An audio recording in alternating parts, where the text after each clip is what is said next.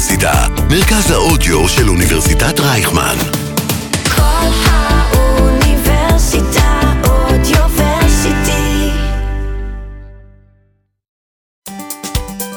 מסביב לעולם ב-40 דקות. מסע פוליטי בין מדינות ותרבויות. עם יוסי מצרי. שלום לכולם, וברוכים הבאים לפרק חדש של מסביב לעולם ב-40 דקות, כאן בכל האוניברסיטה. ה-7 באוקטובר הפך לתאריך של דיראון עולם בציבוריות הישראלית ויום מכונן מהסכסוך הישראלי-פלסטיני. בפרק זה נדבר על כמה הכרנו את האויב שלנו, והאם העתיד של הסכסוך הישראלי-פלסטיני יושפע מאירועי ה-7 באוקטובר. האורח שלי היום הוא דוקטור מיכאל מילשטיין. דוקטור מילשטיין הוא ראש פורום ללימודים פלסטינים במרכז משה דיין ללימודי המזרח תיכון באוניברסיטת תל אביב, ואלוף משנה במילואים. בשירותו הצבאי שירת כראש תחום פלסטינים באמ"ן, ועד שנת 2019 שימש כיועץ למתאם פעולות הממשלה בשטחים. דוקטור מילשטיין פרסם ארבעה ספרים, ביניהם המהפכה הירוקה, ספר העוסק בחמאס, ועוד עשרות מאמרים בנושא הפלסטיני. כיום, דוקטור מילשטיין מעורב בקידום פרויקטים בנוגע למאבק בפשיעה והאלימות בחברה הערבית בישראל, וקידום הוראה ערבית במערכת החינוך. שלום מיכאל ותודה רבה שהצטרפת. אז בשנים האחרונות אנחנו רגילים שההנהגה של החברה הפלסטינית בעצם מפוצלת לשניים. הרשות הפלסטינית שנשלטת על ידי אש"ף בגדה המערבית, ורצועת עזה שנשלטת על ידי חמאס. אמ, וטרום הקמתה של חמאס, או גם לפני השתלטותה לרצועת עזה, הציבור הפלסטיני הובל באופן בלעדי על ידי אש"ף. אז מהי בעצם תנועת חמאס? מה היא מחדשת? אז תראה, יוסי, זאת בעצם אה, שאלת מפתח, שבמידה מסוימת לא, לא לגמרי הישראלים הבינו עד השבעה באוקטובר, כלומר, אה, הייתה איזו קבלה של חמאס בתור איזה גורם, אה, הייתי קורא לזה רע, קבוע במערכת הפלסטינית, אבל לא איזה העמקה להבין מה בדיוק הייעוד והייחוד וה, והשונות שלה מכל הגורמים. שני דברים שצריך לומר בהקשר הזה. אחד, למעשה לא, לא נכון להגיד שתמיד אה, אש"ף ופת"ח אה, הובילו את המערכת הפלסטינית בצורה בלעדית. היו, היו בהחלט הרבה עשורים, לפחות עד העשור של אוסלו, שהייתה להם דומיננטיות מוחלטת, אבל נראה לאט לאט שהם פשוט uh, מתחילים להעביר את שרביט ההובלה לגורמים אחרים. לגבי חמאס, וכאן חייבים להבין, כי לנו לישראלים לפעמים יש איזו נטייה, בגלל שבחמאס היא באמת המייצגת של הרדיקליזם ושל הטרור הכי קיצוני שיש בזירה הפלסטינית, אז להתייחס אליה קצת בתור איזו תאונת דרכים היסטורית, שלא הייתה אמורה להיות, ושאם רק היו מקדמים תהליך מדיני, אז יכול להיות שבכלל לא הייתה נולדת חמאס. וכאן חייבים להגיד דברים מאוד עמוקים שקשורים לדינמיקה הפנים-פלסטינית, הם לא קשורים אלינו. חמאס היא יציר טבעי של המערכת הפלסטינית. היא נובעת מתוך תהליכים תרבותיים, פוליטיים, חברתיים, שעוברים על המערכת הפלסטינית. חמאס כעיקרון היא לא גורם שנולד רק ב-1987 כשקמה התנועה, אלא בעצם, אה, הייתי אומר, אה, נזרק הרבה עשורים לפני זה, כשהאחים המוסלמים, שהם בעצם הבסיס המרכזי לחמאס, קמים עוד בשנות ה-40 בזירה הפלסטינית. וכאן חשוב להגיד משהו מאוד מרכזי, על החמאס, שעוד פעם, היא קמה ב-87, אבל uh, uh, בעצם השורשים שלה הרבה יותר עמוקים. היא מייצגת בפועל, יוסי, אלטרנטיבה מלאה, שלמה, גדולה, לכל מה שמייצג אש"ף. לא רק בהיבט המדיני של uh, אנחנו לא מסכימים לתהליך מדיני, אלא גם בהיבטים החברתי והתרבותי. אנחנו רוצים פלסטין עם דיוקן אחר, הרבה יותר אדוק, הרבה יותר חוזר למקורות. אנחנו לא כמוכם אה, משתלבים בתהליך מדיני או חושבים על תהליך מדיני, לנו יש יעד אחד גדול שנקרא אה, השלמת השחרור של פלסטין בצביון אה, איסלאמי.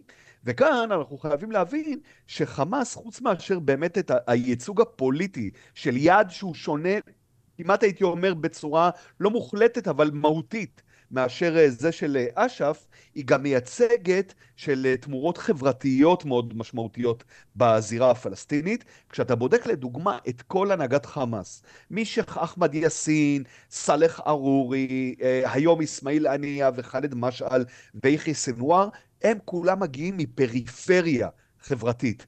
או בנים לכפרים, או ברוב המקרים בני מחנות פליטים. ומהרבה בחינות התמיכה האדירה של uh, הציבור הפלסטיני בחמאס, היא לא רק בגלל הרעיונות המאוד אהודים שהוא מביא, אלא גם בגלל שהוא מייצג נדבכים שבדרך כלל היו בשוליים של החברה הפלסטינית, וזאת חמאס שאנחנו מתמודדים איתה היום. גורם שהוא גם ארגון טרור, גם מפלגת שלטון וגם תנועת המונים. אז הייתי באמת רוצה לשאול אותך על שני דברים בתוך כל הדבר הזה. הראשון הוא הדגש על הפן-אסלאמיות של חמאס. הרי החברה הפלסטינית היא לא מורכבת רק, מ- רק ממוסלמים. יש אה, אחוז די מכובד של אה, נוצרים בחברה הזאת, אז איזו אלטרנטיבה שלטונית בעצם חמאס, שהיא תנועה דתית, אה, אה, עממית אפשר לקרוא לה, מציעה לכלל הציבור, שאש"ף הרי הוא דוגל בחילוניות. אה, והשאלה השנייה היא, האם מה שבסוף הפך את חמאס לכזאת פופולרית היא לא הדבקות במאבק המזוין. זאת אומרת, מההתחלה של האינתיפאדה הראשונה, כשאש"ף לא היו פה וחמאס ככה תפס תאוצה, לבין באמת האינתיפאדה השנייה שבה חמאס במרכאות כמובן מככב עם פיגועי התאבדות. אז תראה, יוסי, נעשה רק אה, שני תיקונים קטנים לשאלה הראשונה. קודם כל, אש"ף מעולם לא היה ארגון חילוני, הוא היה ארגון לא דתי, כן? בטח לא דתי אה, כמו חמאס, אבל מעולם, לא פת"ח ולא אש"ף, לא היו ארגונים חילוניים. ולגבי הנוצרים, תראה, אה, הם היו נדבך מרכזי לפני 40 ו-50 ובטח לפני 100 שנה, היום הם זן נכחד. פשוט זן נכחד בזירה הפלסטינית, שהולכת, אגב, כמו בחברה הערבית פה בישראל, ונהיית הומוגנית, מוסלמית, סונית, כמעט במאה אחוזים. ומהבחינה הזאת, מאוד קל לחמאס אה, לקדם מסר שהוא בעצם איסלאמיסטי במהותו. כלומר, הוא, הוא מסר שנופל על אוזניים אה, מאוד קשבות, קשובות של ציבור שבסופו של דבר הוא יחסית מאוד הומוגני, אה, מאוד אה, נואש כבר מכל רעיונות העבר של אש"ף ושל פת"ח, שבכלל נראים כמו איזה גוף גובע לאט לאט, שחמאס כאן מייצגת באמת משהו יותר רענן. עכשיו, לגבי הסוגיה השנייה שאתה העלית, אז באמת חלק לא מבוטל מהאהדה, בעיקר של הצעירים, כלפי חמאס, זה באמת, מה, נקרא לזה במרכאות כמובן, הרעננות של הרעיון הזה של הג'יהאד. בזמן שכל השאר מתבזים בשיתוף פעולה עם ישראל, תיאום ביטחוני, הסדרים מדיניים, מנוונים נקרא לזה ככה, חמאס מגיעה עם משהו, אתה יודע, שמחזיר את הכבוד הלאומי. אבל עוד פעם, זה לא רק זה. זה גם הסיפור התרבותי, שחמאס מביאה סוג של מסר שמבחינת חלק גדול מהפלסטינים מאוד מדבר אליהם, הוא מדבר על הבית שלהם, על המקום שהם יוצאים ממנו, על האווירה המסורתית, ו, וזה הדבר הכי חשוב שישראל גם צריכה לזכור, כשהיא מדברת על אה, בואו נקעקע את חמאס או נמחק את חמאס, חמאס לפני הכל היא ארגון חברתי. כלומר, לפני שזה זרוע צבאית, זה ארגון עם אה, מוסדות לשינון קוראן, מועדוני קראטה, אגודות צדקה, מרפאות, מוסדות חינוך.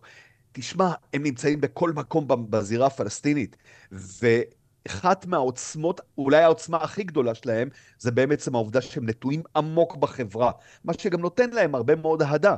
אה, אנשי חמאס הם אנשים מוכרים בחברה. אתה יודע, יש הרבה ניסיונות, אה, בין היתר של ישראל, להשחיר גורמי חמאס ולהגיד, הם אה, מעורבים בשחיתות, הם, הם מתחבאים ואתם סובלים לפלסטינים. אבל זה פחות עובד כשמדובר על אנשים שהש, ששיעור המעורבות שלהם בשחיתות הרבה יותר מוגבל מאשר זה של הפת"ח ושל אש"ף, ושחלק גדול מהם באמת ממשיך לחיות, גם בשכונות הפשוטות, גם במחנות הפליטים, מה שנקרא, ההנהגה שחיה בתוך העם ברובה. מה אנחנו, בתוך כל השינויים האלה, בתוך החברה הפלסטינית, בכל מה שנוגע לישראל, כשאנחנו מסתכלים אחורה ואנחנו שואלים את עצמנו שאלות, איזה צמתים אנחנו פספסנו? מה הטעויות שעשינו עם הצמיחה של חמאס? זאת שאלה מצוינת, יוסי, כי אני, אני חושב שכשאנחנו מסתכלים על כל, נקרא לזה, ההיסטוריה של הריקוד טנגו הפתלתל הזה בין ישראל לבין חמאס, אתה יודע מה, הייתי אומר, עוד לפני הקמת חמאס, עוד בשנות ה-70 וה-80, אנחנו כבר היינו במצב של חוסר הבנה מתמשך, שיטתי, לגבי הסיפור הזה של אסלאם פוליטי פלסטיני. אתה יודע, אה, עוד לפני הקמת התנועה, ב-87, כשישראל שולטת בשטחים באמצעות המינהל האזרחי, אני לא אגיד שהיא מטפחת את חמאס, או סליחה, היא מטפחת את האחים המוסלמים, אה, בגלל שהיא מאוד אה, אה, עוינת באותה תקופה את פת"ח ואת חזיתות השמאל, אבל כן אפשר לומר שהיא לא הבינה לגמרי מה זה האחים המוסלמים, או הבינה בצורה מאוחרת מדי. ישראל אומרת, לא אכפת לי לתת לאלה להתחיל לפרוח, הם אה, בסך הכל מתעסקים באגודות צדקה, אה, ענייני... אה, אמונה, אה, חינוך, דברים כאלה, ויכול להיות שאם אני אתן להם יותר לפעול, אז זה יהיה יותר בעיות לפת"ח ול, ולארגוני השמאל. כמובן שזה היה חוסר הבנה בסיסי של מה זה אחים מוסלמים, שתמיד מתחילים, אה, אתה יודע, כמו בכל האגדות והסרטים, חיה חביבה כזאת, לדוגמה הגרמלינס, אבל בפועל הם יצמחו מתישהו להיות מפלצת. כלומר, חוסר הבנה עמוק לגבי המהות של האחים המוס... המוסלמים. סליחה שאני קוטע אותך, אבל יכול, יכול להיות שזו אותה קונספציה שנתקלנו בה עכשיו, זאת אומרת, הפר... לנסות. לפגוע ב... באש"ף על ידי ארגון מתחרה אחר, ולטפח אותו ולהחזיק אותו, עד שבסוף זה מתפוצץ לנו בפנים? זה בעצם, צודק, יוסי, זה הדהוד של אותו, נקרא לזה, חטא קדמון. כלומר, מהבחינה הזאת, מה שלדוגמה ראינו ב-7 באוקטובר זה, זה מחשבה, עוד פעם, מאוד מערבית, מאוד אה, אפילו הייתי אומר חילונית, שאומרת, תשמעו, אה, כל ארגון אה, רדיקלי ככל שיהיה שתופס את השלטון, הוא מבין שיש אילוצים ולכן הוא צריך לאט לאט להתמתן. כן, זה הרי לא קרה לא עם גרמניה הנאצית, לא עם איראן אה, תחת השלטון האסלאמי ולא עם אה, דאעש. אבל משום מה הייתה איזו אמונה נאיבית, מאוד לא מבינה את חמאס, שאומרת חמאס תהיה עסוקה בפועלים, בהיתרים, בעניינים אזרחיים, פחות בענייני אידיאולוגיה, זה לא כזה חשוב. זה אגב חוסר ההבנה הבסיסי של הרבה ישראלים לגבי אמונה ולגבי אידיאולוגיה, כמה, כמה יש לזה משקל. וכן, אני מסכים איתך, יכול להיות שזה לא ממש אותו, אותה הטעות של אה, לפני 40 שנה, אבל אה, זה, זה הדהוד שלה. של חוסר הבנה בסיסי לגבי, ה, לגבי הארגון הזה. אתה יודע, היו עוד, עוד כמה צמתים בדרך מאז 87 והלאה, שגם כן כל הזמן הייתה תחושה של אה, אוקיי, הנה, זהו, הם אה, מתחילים בעיקר להתרכך. הם אה, נתקלים בבעיות, הם עולים לשלטון, הם תופסים את השלטון, זה, זה יהפוך אותם ל, ל, לאחרים, הם, אה, הם בסופו של דבר רוצים את השלטון יותר מאשר את הג'יהאד, ולא הבנו דבר בסיסי, שבראייה שלהם, האידיאולוגית העמוקה, זה גם וגם. זה אף פעם לא או-או, כמו שאולי אה, נהוג אצלנו.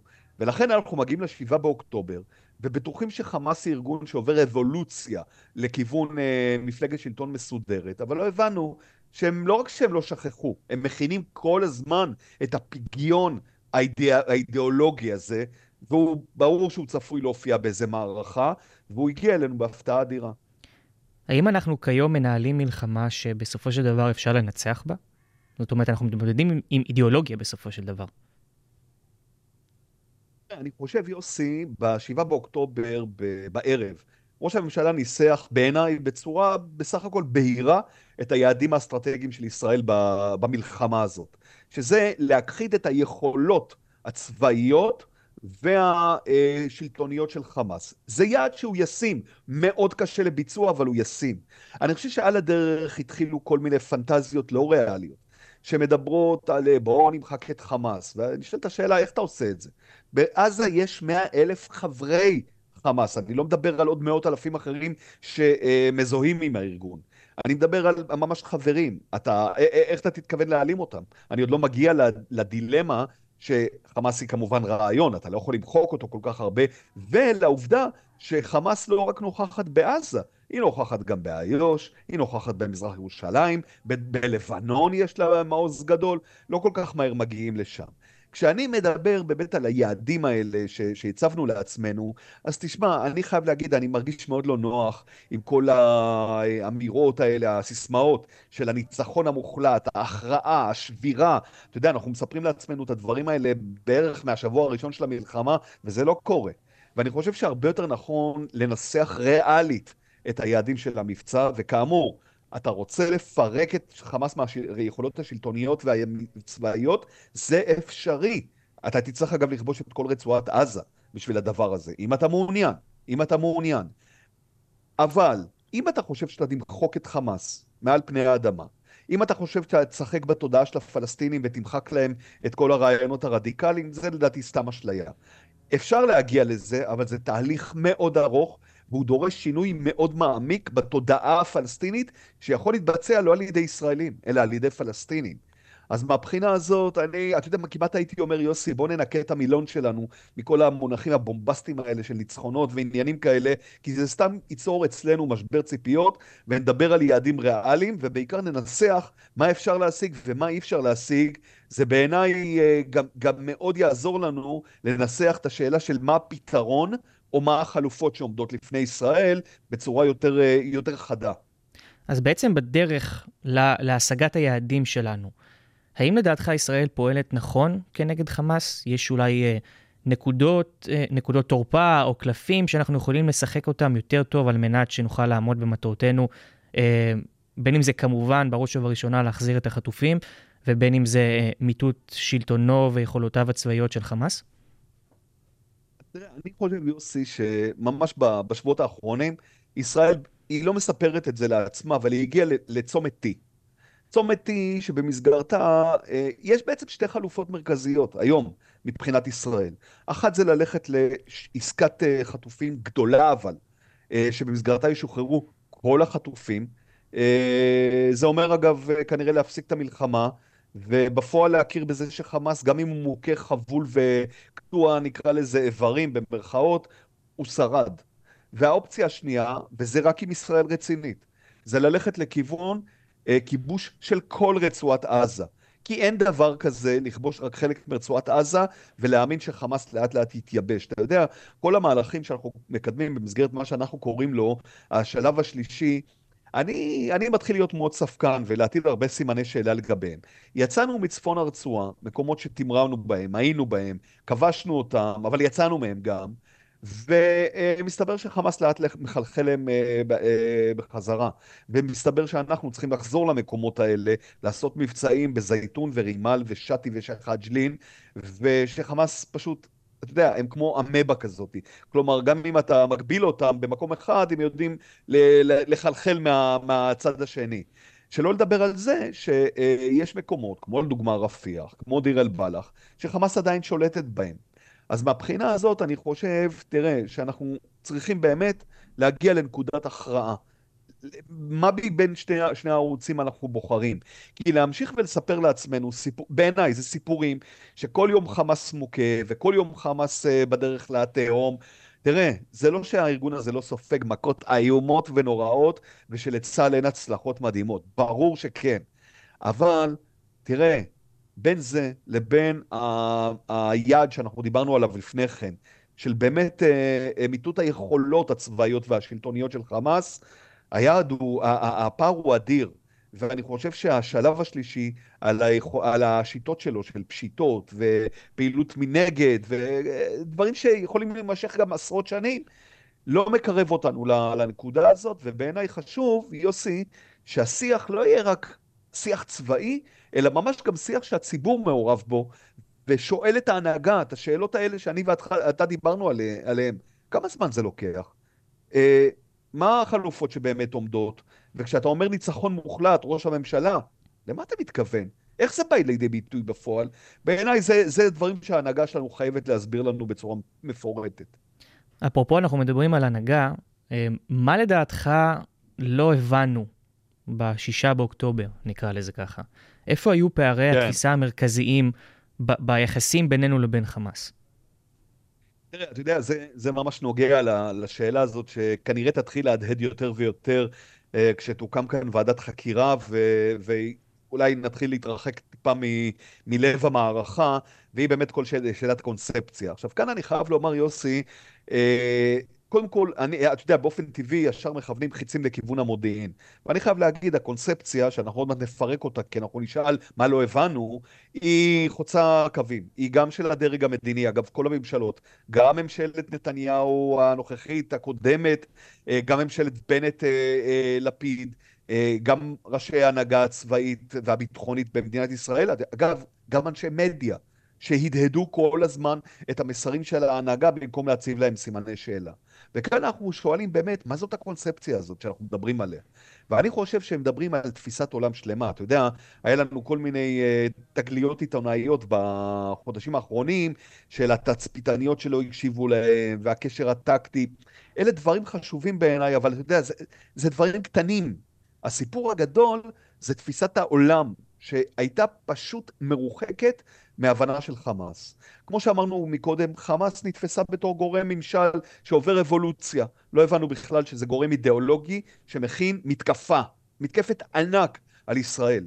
האמנו שעם כסף, עם היתרים, עם מדיניות כלכלית, נוכל לקנות את, ה, את הארגון הזה ולכופף את האידיאולוגיה שלו. האמנו היום אנחנו מבינים שזאת הייתה הונאה אחת גדולה של חמאס, שחמאס מורתע, אחרי שלכאורה פגענו בו בשומר החומות במאי 2021, הוא לא רוצה עניינים, והוא uh, ממש uh, uh, נזהר מהרפתקאות אידיאולוגיות. האמנו אגב גם שהמכשול שבנינו ושהיכולות המודיעיניות, הטכנולוגיות שלנו, יהיו לנו מספיק כדי גם לתת התראה וגם לבלום מערכות של חמאס. אני חושב שכל הדברים האלה, לצד אה, אמירות גם של ההנהגה, שלפיהן הסוגיה הפלסטינית בכלל לא חשובה. אפשר לא להחליט עליה גביה. אפשר עוד מעט לפרוץ עם שלום לסעוד, עם סעודיה. פלסטינים זה סתם. אפשר לעקוף אותם. אין שום משמעות להם. כל הדברים האלה ביחד, זאת הקונספציה. עכשיו, אני חושב, כאן זה מאוד חוזר לשאלה של מה לא הבנו לגבי חמאס, יוסי, שאסור לנו, אסור ואתה יודע מה, הציבור כאן צריך לעמוד על הרגליים האחוריות. לרדד את הגדרת הבעיה, כי אני שם לב שמתחילים יותר ויותר להגיד, תשמע, זה היה איזה עניין טכני, שאתה יודע, ההוא לא השתתף בדיון, וההוא לא היה מיודע, והמידע לא עבר, ולא הקשיבו לתצפיתניות, ו... אה, תשמע, זה דברים כאילו, אתה יודע, טכניים, שבאים לרדד את, הבע... את הבעיה. הבעיה המרכזית הייתה חוסר הבנה קיצוני לגבי מושא המחקר. אתה חשבת שהוא משהו אחד, והוא בכלל היה משהו אחר. ובזה אנחנו צריכים להתמקד, כי אחרת אנחנו פשוט נשאל את השאלות הלא נכונות וננהל תחקיר שבכלל לא קשור לבעיות היסוד שאנחנו צריכים להתמודד איתן. אז באמת, אה, שאלה אחרונה לסיום, בקשר למילה אחת שנזרקת, מתחילה להיזרק לאוויר, אה, הודנה, מושג שגם עלה כן. בעבר כן. בכל היחסים עם, אה, עם חמאס. אמ, האם יכול להיות לדעתך מצב שבו יש איזה הסכם שלום זמני כזה ל-10-20 שנים, עם, אה, אתה יודע, איזו עסקת שחרור חטופים שלהם ושחרור אסירים שלנו? אמ, אה, אתה רואה אפשרות לזה? אז תראה, כאן יוסי, חייבים קודם כל להבהיר לשומע הישראלי בצורה בהירה מה זה הודנה בפרשנות אסלאמית. הודנה המשמעות שלה היא הפוגה, הודנה או תהדיה, זה בעצם אותו דבר. המשמעות של זה היא הפוגה, שנועדה לתת ללוחם האסלאמי אה, יכולת לנוח, להתחמש, להתחזק, כדי למתישהו בהפתעה ליפול על האויב ופשוט אה, אה, אה, לנצח אותו, להביס אותו. אגב, אין שום מחויבות של כבוד בהודנה, כלומר זה שאתה מפר אותה, זה כמעט הייתי אומר אפילו מצווה. ברור שהודנה צריך מתישהו להפר. עכשיו, מה שקרה בשבעה באוקטובר, זה בעצם שהיינו בהודנה עד השבעה באוקטובר. מהשבעה באוקטובר עושה יחיא סנוואר את מה שהנביא מוחמד עושה אה, אלף, אה, אלף אה, מאות שנים לפניו. נופל על האויבים של האסלאם בהפתעה, תוך כדי הפרת כל מחויבות. אגב, הישראלים חשבו שזאת מחויבות. עכשיו, תראה, לשאלה שלך, עקרונית, תיאורטית, אין שום בעיה להגיע עם uh, חמאס, ל... עוד פעם, להודנה. Uh, נעשה עסקת חטופים, עסקת אסירים, uh, נגיע לאיזה הבנות, ואין שום בעיה. צריך לצאת מנקודת הנחה. הודנה כזאת, המשמעות שלה שחמאס כבר מתחיל להכין את המתקפה הבאה. ככה עובד יחיא סנוואר. זה המוח של, של אנשי uh, חמאס. אני חושב כאן שאסור לישראל, וזו דע, דעתי האישית, אסור לישראל להיות בכל מצב של התחייבות או הסכם עם חמאס uh, לטווחים הארוכים. אני חושב שהיעד שהצבנו עצמנו בשבעה באוקטובר חייב להיות עדיין נר לרגלינו. אני חושב ש... אין שום מצב שאנחנו יכולים לחזור לאותה התחייבות אה, נוסח הודנה שהייתה עד השבעה באוקטובר, זאת תהיה בכייה לדורות.